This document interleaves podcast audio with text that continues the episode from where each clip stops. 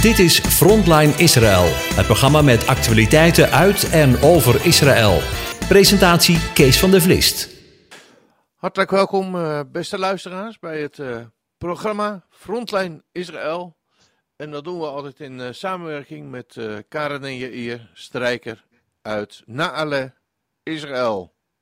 Goedemiddag. Hallo, shalom, shalom. Shalom. Ah, jullie zijn er weer.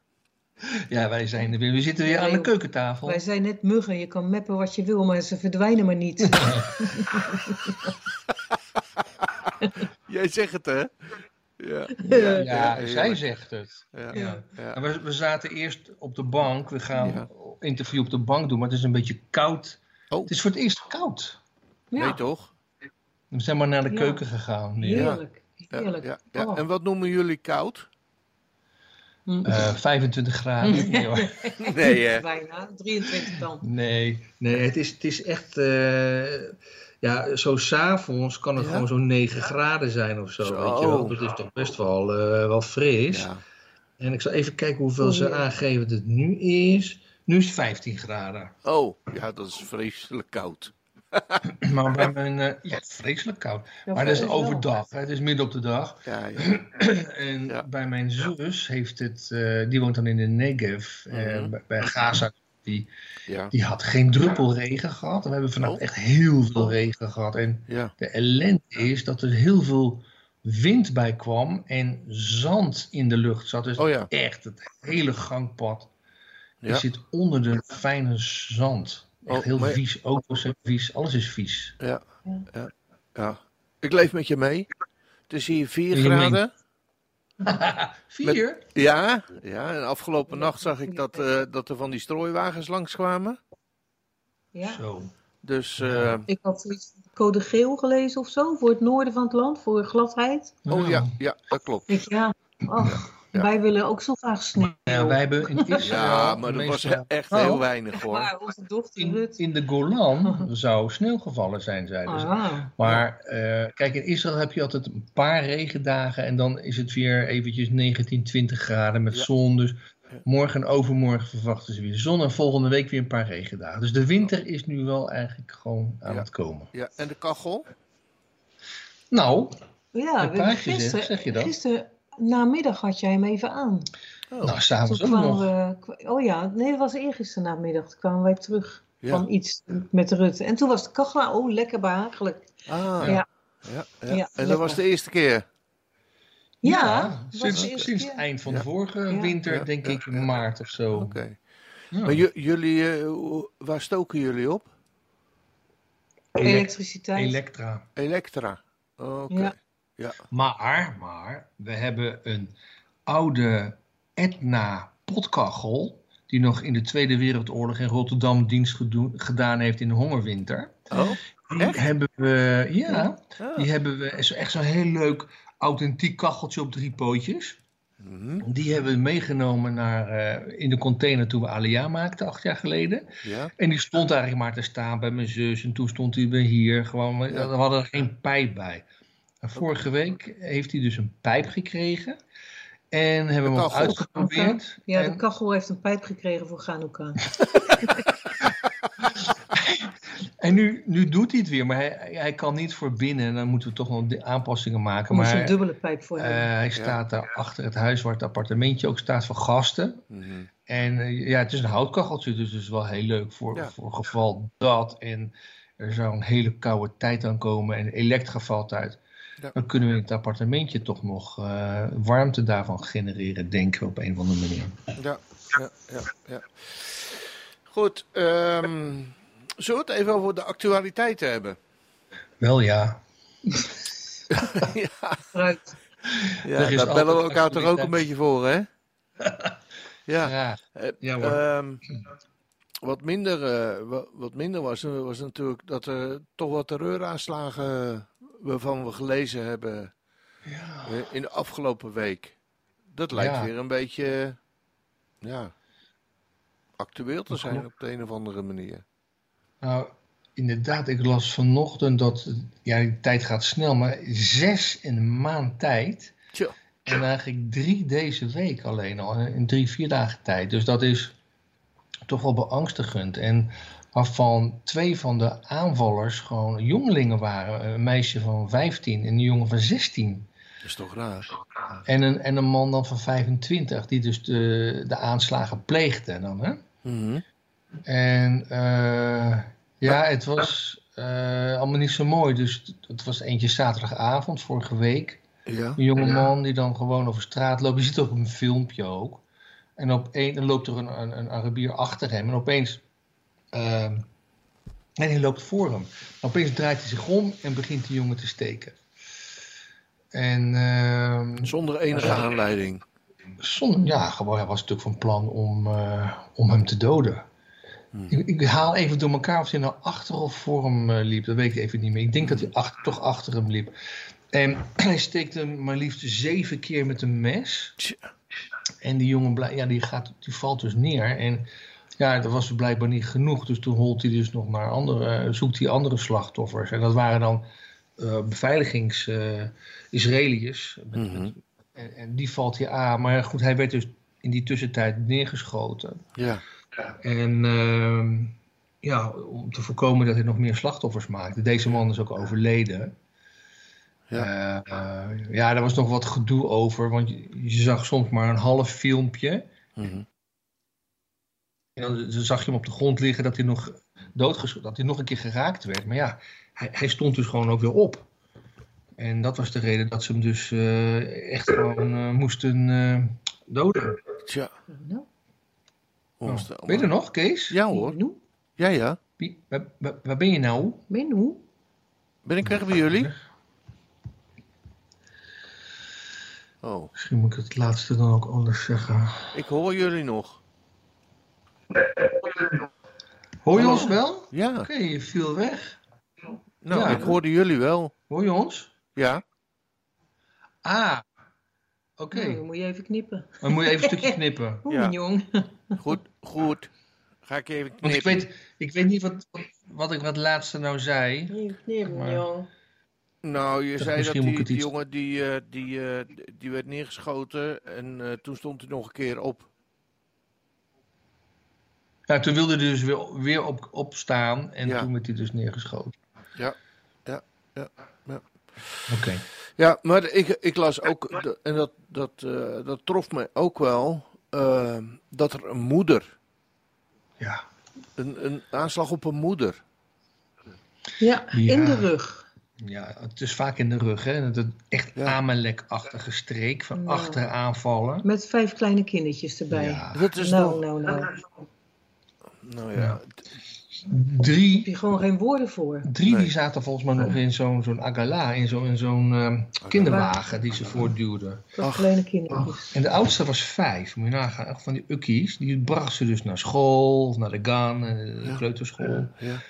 En uh, het blijkt dus dat dat meisje die die aanslag pleegde, was een overbuurvrouw. Overbuurmeisje. Dus die heeft ze gewoon gevolgd. En uh, um, ja, het, het was, dat was dus 8 december, jongsleden. En ja. uh, dat ja. was ook de dag dat precies 34 jaar geleden de eerste intifada begon in 1987. Ook op 8 december. Ja. Hoe dan waarom, ook, waarom leg je die link... Uh... Nou ja, omdat het, ja, het lijkt, kan toeval zijn natuurlijk, maar um, dit zijn natuurlijk wel weer aanslagen die doen denken aan de intifada, waar men dus een opstand creëerde om Israëli's te doden. Ja. En dan deze week, dan drie, een, een, een weekje en zes in een maand, dat is heel veel. Ja. Dus daar, daarom met die, ja, leg ik inderdaad een beetje die link. Of dat meisje zich bewust werd, dat moet, zouden ze nog moeten vragen. Mm. Maar in ieder geval, dit meisje die ging gewoon daarna naar school. En uh, werd dus uit de klas, klas geplukt. Nee. Want die, uh, die vrouw, die moeder, was een jonge vrouw nog, 26 ja. jaar of zo. Ja. Die kon zeggen wie ze was. Die wist wie ze was. En uh, ook veiligheidscamera's konden dat tonen. Oh. Maar ze had het mes nog in de rug. Ze had het nee, mes joh. nog in de rug. Dus dat jongetje van vijf zegt, mama, hier staat Kimbagaf. Je, je hebt nog een mes in je rug. Verschrikkelijk. Ja, dat hebben ze dus in het ziekenhuis, wat ik begrepen heb, pas uitgehaald.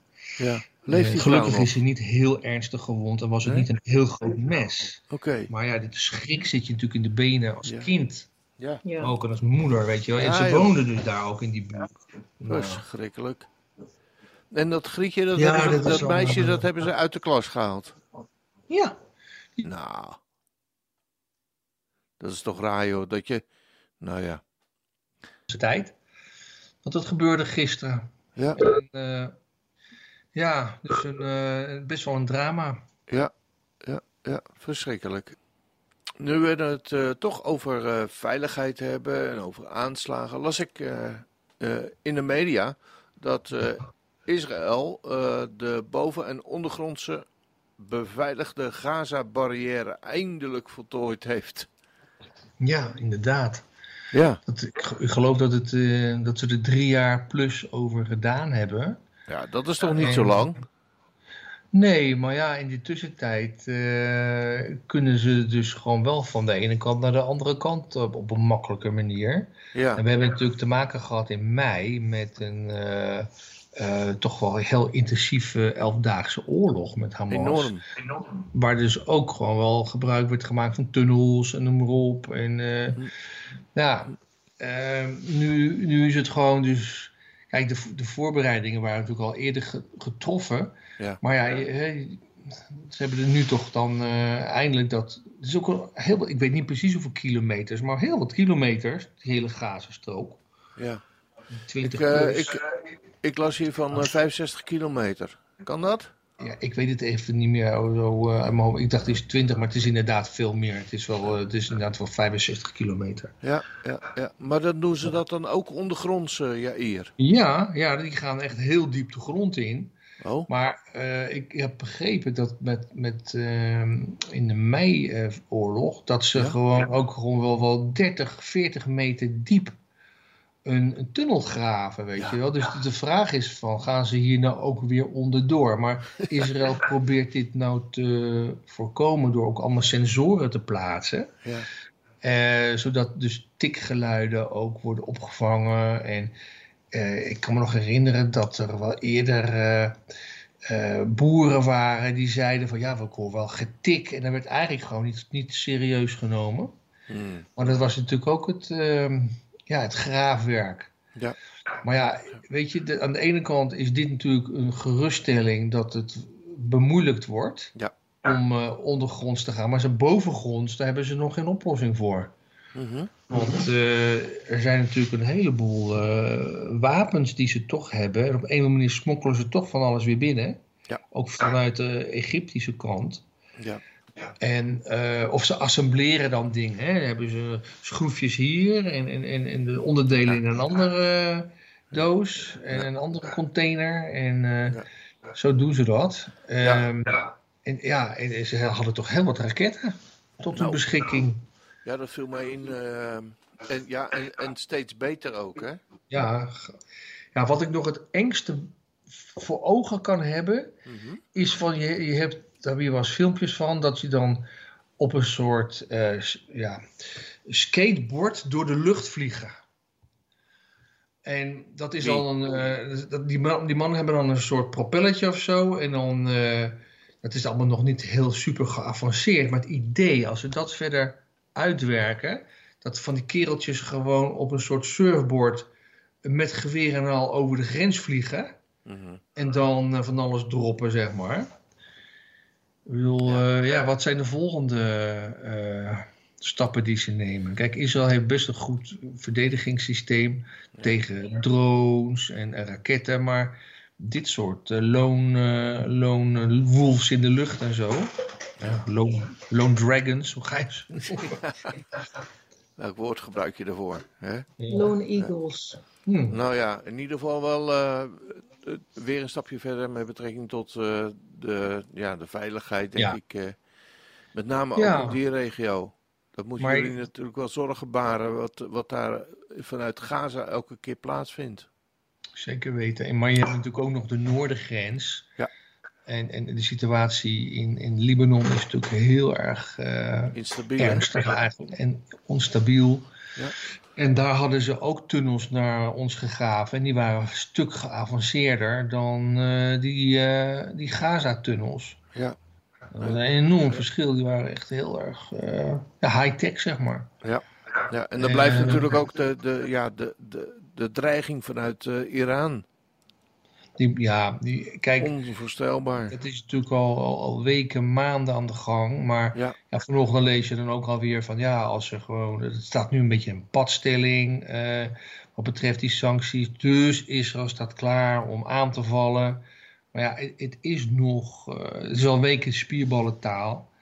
Maar het kan natuurlijk zomaar maar zo escaleren. Dat, uh, ja.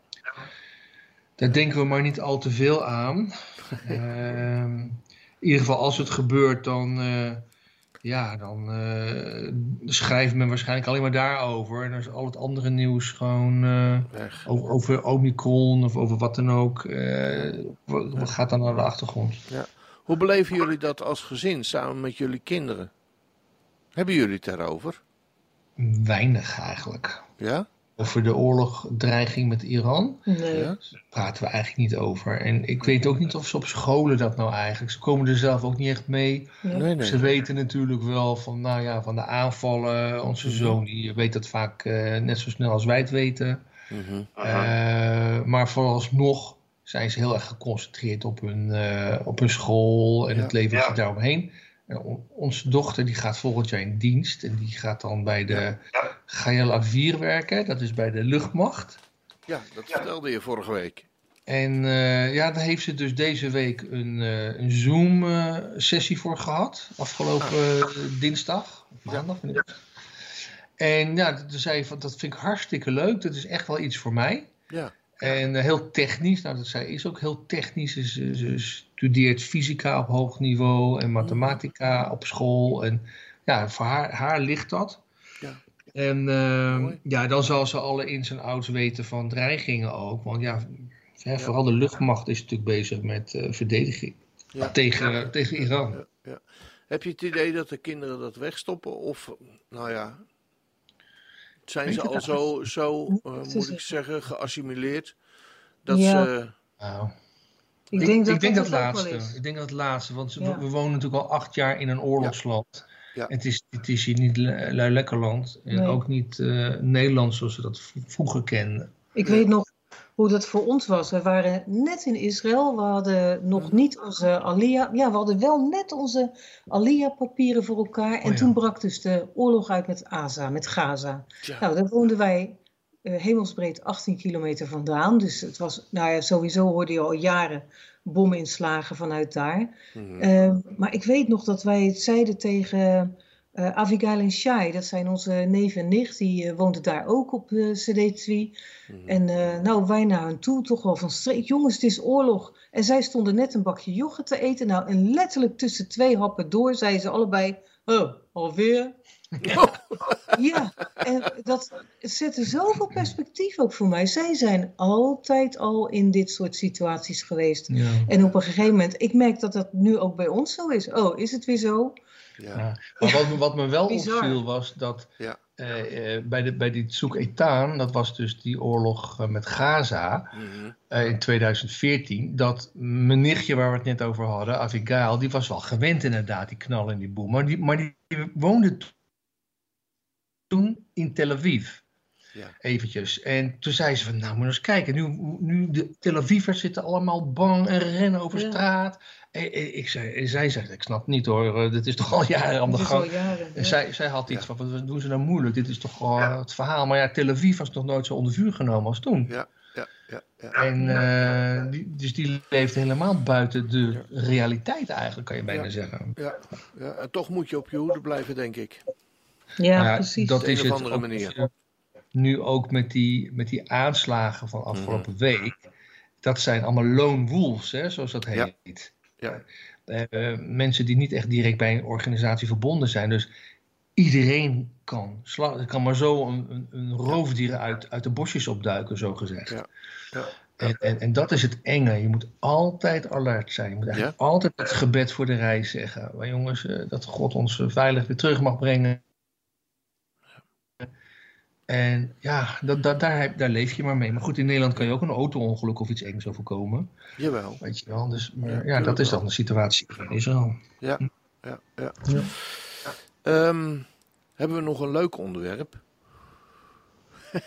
een leuk onderwerp? Nou, ze zijn bezig met, uh, met nepvlees.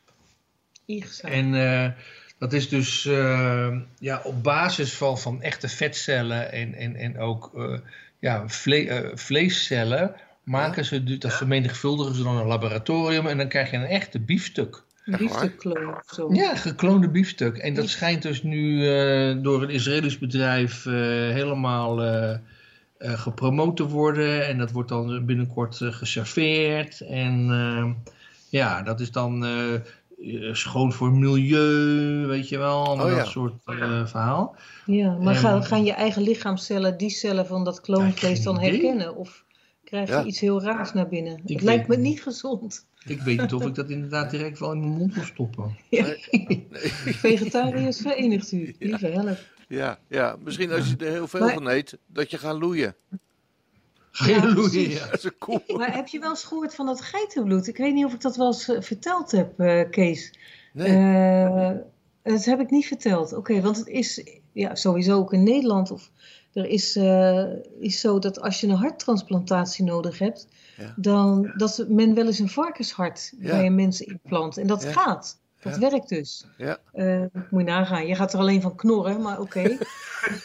uh, maar er was dus, je zie hier dus ook. Uh, ook... Heeft jij dat wel eens gedaan dan? Nou, de hele tijd. De hele tijd. ja, ja, het is een doodserieus onderwerp, Kees. Echt doodserieus. Oh ja, maar nu zijn ze dus ook bezig. Want uh, die varkens, die, die, ja, die harten, die, die zijn een beetje uh, zoals onze harten. maar je hebt nu dus ook dat je... En in, hier in Israël is altijd bloedtransfusies altijd nodig voor de soldaten. Altijd voor de oorlogsinspanning, bla bla bla. En uh, een kennis van ons, die heeft dus een, een. En die moeten steeds bloed hebben. En nu waren ze aan het experimenteren om hem geitenbloed te geven. Want ook de geit schijnt heel dicht bij de mens te staan wat dat dan gaat. Oh. Oh. En dat ging dus. En dat ging goed. En weet je, laatst kwam ik hem tegen. Ja. En toen vroeg ik, hoe gaat het met je? Hij zegt...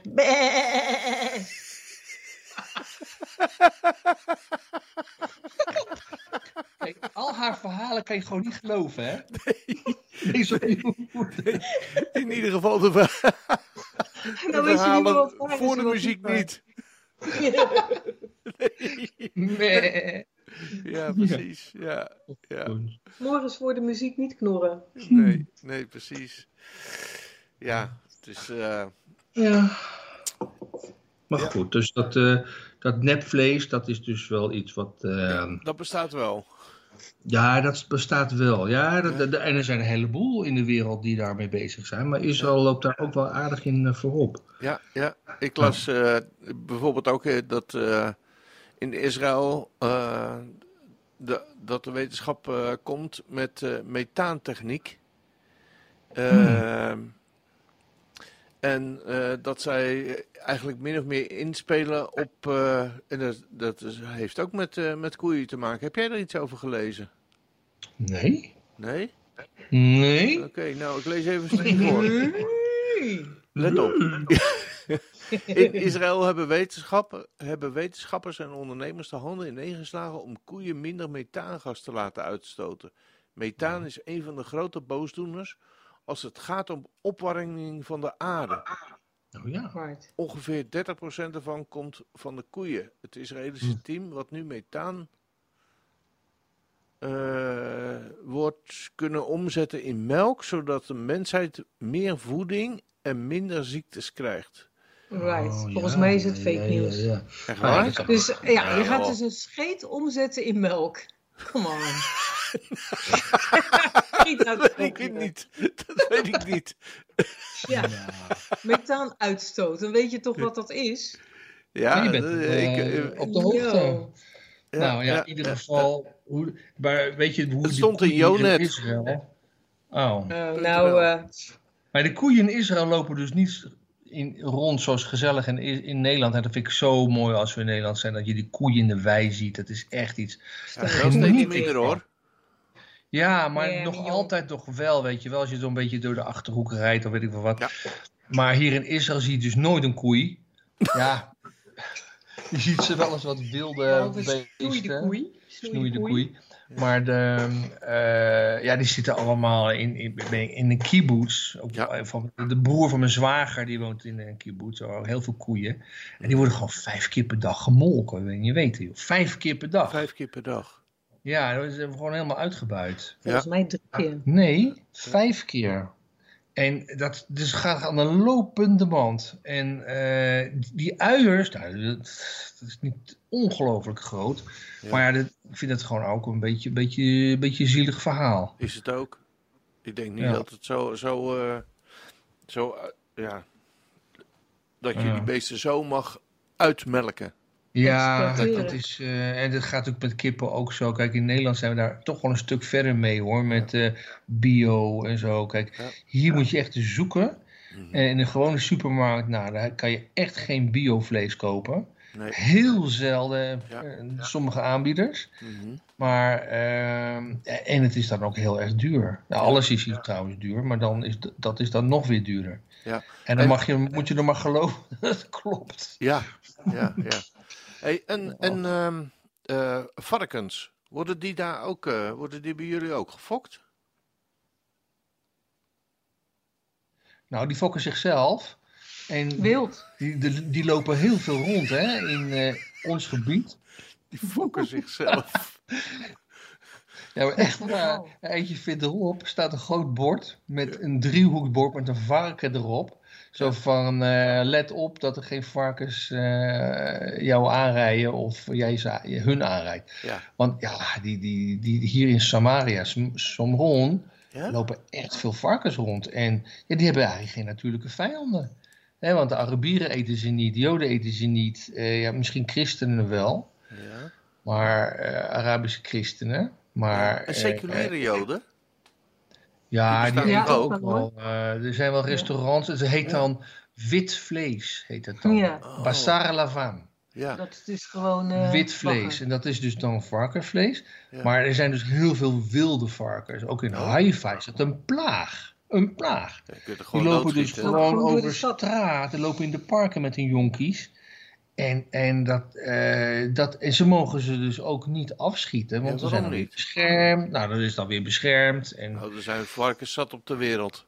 Dus, menselijke varkens ook. Ja, maar geen Hebreeuws sprekende. Ja, maar deze spreken Hebreeuws, hè. Die zijn nog uit de tijd van, ah. je weet wel. Uh, ja. ja.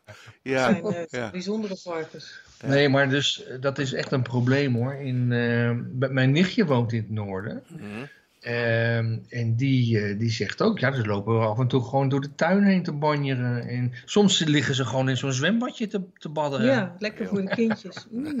Ja. ja. ja. En het, zijn, hadden... het zijn geen wilde zwijnen of zo? Jawel. Ja, ze zijn oh. En er was ja. laatst ook een jongen aangevallen, die werd gewoon, ja... Als zo'n beest jongen heeft, nou, wat zijn echt wel ja, vervelende... Lopen, en het zijn grote beesten. Lieve, help. Die grote zwarte beesten. Ik heb er eentje hier op de weg gezien. Uh, die was aangereden. Ik dacht dat het een ezel was. Ja. en, en dat was, die, was, die leefde nog. Die leefde nog. Dat heb ik later wel gemeld. Van joh, er ligt daar een, een varken. En, en is heel mij is die nog niet dood. Ja. dat beest. Het was echt was een gigantisch dier. Ja, ja, ja. Nou, hoe maken jullie het verder zelf? In, uh, na Alais? Ja, we hadden een probleempje met onze, onze vlekje, onze oh, poes. Oh, dat was zozeer onze kat, moet ik zeggen, een kater. Ja. Is de, zoon van een wilde kat en die hebben we in Sedetswi al uh, geadopteerd. Dat is echt een rutskat. Mm. En die, de laatste tijd had hij zo'n pijn bij het eten. Dus, maar je kan hem niet makkelijk vangen, omdat hij half verwilderd is eigenlijk. Hij is heel lief, maar er moet niet iets aan de hand zijn. Aan zijn lijf geen Polonaise. Ah, dus uh, we hadden al gemerkt van hij had zo... Ja, net als bij Jair. Die is ook niet te pakken. maar maar uh, nou ja, hij had zo'n pijn bij het eten. Dierenarts gebeld, maar kregen we hem niet te pakken. Nou, en toen leek het beter te gaan. Dat was zo'n week of twee geleden. At hij wel weer. Nou, oké, okay, dan is het dus vanzelf aan het... Uh, herstellen. herstellen. Maar de afgelopen twee dagen toch weer pijn. Nou, gevangen, uh, naar de dierenarts. En de dierenarts zegt, ja, Ze zeg ja, moet je eens kijken in dat bekkie. Bleek dus dat alles echt uh, verrot was van binnen. Niet alles, maar van achter. Nou, acht, ja. acht zeker, achterin. Daarom hadden we het ook niet gezien, ook omdat het zo'n buitenkat is. Maar ze zei, vond je hem niet stinken? Ik zeg, ja, we vonden hem wel stinken. Maar wij dachten, hij zit gewoon in de vuilnisbak, uit de vuilnisbak op straat uh, te vreten, zeg maar. En, maar het bleek dus altijd dat te zijn. Dus nou ja, goed, okay. onder narcose, infuus en weet ik veel. En al die, al die kiezen getrokken. Oh, oh het arme beest. Nou ja, nu moet hij binnen blijven nog, maar het gaat gelukkig beter hoor. Gisteren heeft Rutte hem ook eten gegeven. Ja, maar hij wou natuurlijk al lang niet meer uh, echt eten, dus hij was best vermagerd. het is een survivor, hij, hij overleeft van. Ja, ja, ja, maar het was wel een heel zielig verhaal. Ik moet eerlijk zeggen dat ik daar een traantje om laat. Ach, dat het arme beest zo'n pijn heeft gehad. Ach, je, je, hebt ook nog zo'n goed lief moeder Ja, ach ja, oh, wel. Maar ik vond het ontzettend ja, zo. Zij is echt heel erg begaan met, met, ja, met, met, met kneusjes, hè? Ja, daarom heb ik ook. Dat ze met jou getrouwd is. Ze zijn al met kneusjes trouwen, met kneusjes. Ik? Oh, sorry, jij hier. Kneusje, kom je daar? Nee, je bent helemaal geen kneusje.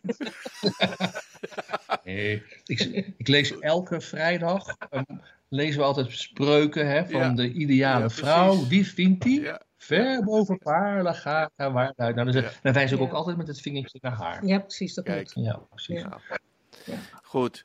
Um, we zijn denk ik aan de muziek toe. Ja. Alright. Ja? Oké. Okay. En dan uh, hopen we zo weer terug te komen. En dan spreken we met elkaar nog eventjes over uh, ja, de agenda voor de komende tijd. En de parasha. O daughters of Zion. O Abraham's sons. Hear the words of your father. Hear his promise of love. I will make you a blessing. So count the stars if you can. You will be a great nation. I will give you this land. I will bring you back home. I'll bring you back home, oh my children.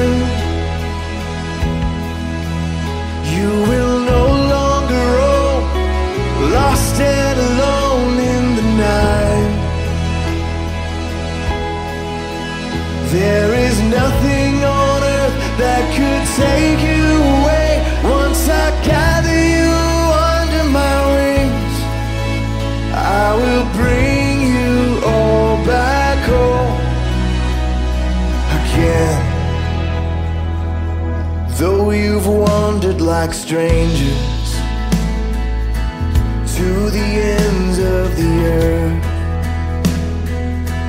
I will send you a Savior. I will finish my work.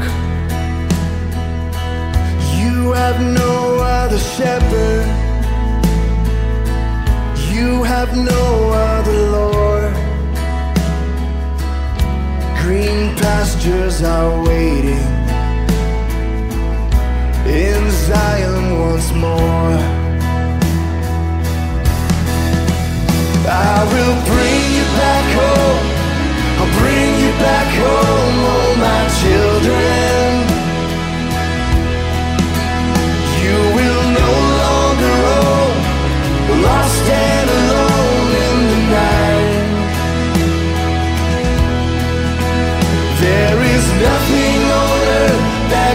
Take you away. Once I gather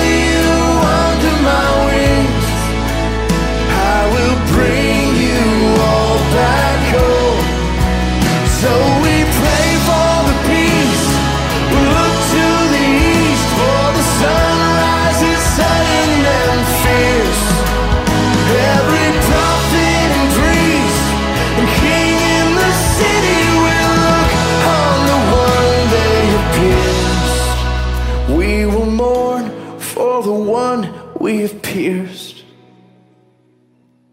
But don't fear, oh my daughters, oh sons of Abraham. I will wash you with water. I will offer the lamb. Though your sins were like scarlet, they'll be whiter than snow. I have always been with you. I will never let go.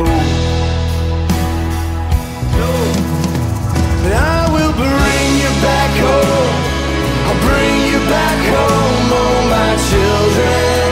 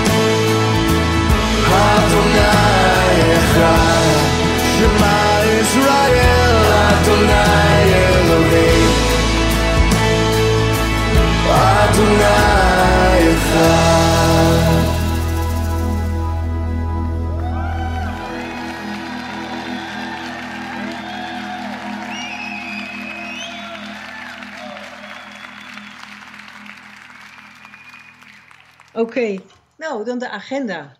Ehm, de gratis webinars zijn 23 december de tour eh, van de Negev. Daar zijn we hard mee aan het voorbereiden. Ja. En ehm, we hebben ook vorige keer al verteld dat daar een interview zit, mee in zit met een aantal soldaten. Ja. We zijn dus aan de grens, bij de grenspost eh, met Gaza. En er is een interview met Uzi. En ehm, ja, het is een heel verhaal. En eh, we gaan naar Beersheva, ons langs de Zoutzee natuurlijk, de Dode Zee. En, enzovoort, enzovoort. En Dus we maken een mooie rondreis. Ja, we gaan allemaal, Allemaal mooie dingen zien en, eh, Ja. en horen. het, ja, het huisje van Ben Gurion. Oh ja. Ook eh, erg leuk. Ja. Dus eh, dat soort dingen. Dus dat is Mooi. Nederlandse tijd half acht in de avond. 23 eh, december. 23 december. Ja, er staat ook super. in het News, die data. Super. Nou, 4 januari ben ik ook al hard voor aan, de, aan bezig om eh, het webinar klaar te maken. Is het eh, webinar over Psalm 20. Ja. Dat loopt al eh, lekker vol, dus lekker kom erbij. Zou ik zeggen, zelfde tijd, zelfde plaats. En even opgeven via ons e-mailadres. Eh, Ehm, en dan, er staat voor januari een ALF-cursus op stapel. Die zullen de komende week weten wat de data precies zullen zijn. Dus dan gaan we dat zeggen. Ja. En dan zijn er een, of is er een aantal ALF-cursussen die door onze docenten in Nederland worden gegeven. Eentje in Nieuwegein, dus dat is echt live. En dan begint het op 10 januari. En opnieuw mail ons even voor de precieze eh, data, tijden, eh, adres, kosten. Want dit zijn acht lessen. Wij doen het zelf via Zoom in zes lessen, maar onze docenten doen het in acht lessen. En dan zit er ook veel meer eh, oefeningstijd bij. Dus dat is ook warm aanbevolen. Dus maandagavond 10 januari start het en dan loopt het om de week. En de docenten is Annemarie Bom. Eh Nieuwegein dus. Ja. En dan nog eentje, die zal zijn in Houten. Ook weer acht lessen. Die wordt gegeven door docenten Ads van Oudheusden. Die begint op 13 januari. Gaat ook om de week. Mhm. En dat zijn dus donderdagavonden. Ja. En dan zal Ads van Oudheusden daarna, want dat eindigt dan in april, zal ze vanaf 12 mei de Gimel-cursus geven. Dat is het vervolg. Dus bij beide cursussen eh, kan men op die Gimel-cursus inschrijven. Houten en Nieuwegein zijn bepaald niet ver vanuit elkaar eh, Nee. verwijderd. Dus die Nee. zouden met elkaar misschien eh, die Gimel-cursus kunnen doen. En dat is mooi. Die wordt in vijf lessen gegeven, veel oefeningstijd. En dat is echt om het, uh, de grammatica goed, uh, ja, de puntjes op de i te krijgen. Puntjes op de j, zeg maar. Ja, ja. het is ook natuurlijk fijn dat, uh, dat dat ondanks alle coronamaatregelen ook in Nederland nog, nog gewoon kan. Ja, we hopen het. Want het is natuurlijk wel zo. Ik zeg dit wel, maar ik wou al gaan zeggen in feite. Het is enigszins onder voorbehoud, maar sowieso ehm, mhm. is het dan altijd mogelijk om via Zoom verder te gaan. Alle docenten weten, uh, ja, hebben dat eerder gedaan en uh, weten hoe ze daarmee om moeten gaan. En dan kun je altijd nog uh, via Zoom de cursus volgen. Ja. Net zoals wij het eigenlijk doen. Ja. Oh, Oké, ja, snap ik. Ja. Ja, mooi. Goed, dat was de agenda? Ja. Oké. Nou, dan uh, gaan we hierna weer uh, verder met uh, de parasha, toch? Ja, ja. Dus de parasha Vayigash. Vayigash betekent en hij naderde. Dan lezen we Genesis 44 vanaf vers 18 tot 47 tot vers 27. Vrij korte parasha in dit geval, maar kort maar hevig, zullen we maar zeggen, want er gebeurt heel veel. Uit de Haftara lezen we Ezekiel 37 vers 15 tot 28 en we lezen Lucas 6 vers 12 tot 16. Heel kort stukje, maar ook daar weer gebeurt een heleboel. Nou, Jehuda, Juda, de broer, nadat Jozef om te pleiten voor Benjamins leven. Dat staat in 44 vers 9. En dat doet hij na de vondst van de zilveren beker in Benjamins meelzak. Het is niet de oudste die dit pleit bezorgt, maar de vierde zoon, uit wie de koningen gaan voortkomen in de toekomst. Jehuda noemt zichzelf in vers 18 een knecht, een slaaf van Jozef. Kijk eens hoe hier de dromen van Jozef dus tot uitkomst komen. Een knecht of een slaaf is een avad in het Hebreeuws, waarvan ook het woord voor werken voortkomt. Hè. Avoda is je werk, komt ook van avad, van knecht zijn, dienen, werken, slaaf zijn. Dus dat heeft allemaal met elkaar te maken. Sowieso, alle broers zijn verschrikkelijk, ja, verschrikt, hevig verschrikt en ze zingen een flink toontje lager. Jozef laat hen echt zweten met zijn acties. Ja, en kunnen we hem eigenlijk ongelijk geven? Opnieuw worden ze dus teruggevoerd naar het paleis van Jozef en dan volgt de ontroerende ontknoping waarmee hij zich, wanneer hij zich bekend maakt aan zijn broers. Dat ze hem niet eerder herkend hadden, zal liggen aan de Egyptische klededracht en de koolzwarte eyeliner van die tijd. Ze zullen het dan ook in eerste instantie niet kunnen geloven. Hij moet hen echt dichterbij roepen, zodat ze echt kunnen zien wie hij is. En daarbij moeten we ook bedenken dat Jozef verkocht werd toen hij 17 jaar was. En nu is hij inmiddels 39 jaar oud.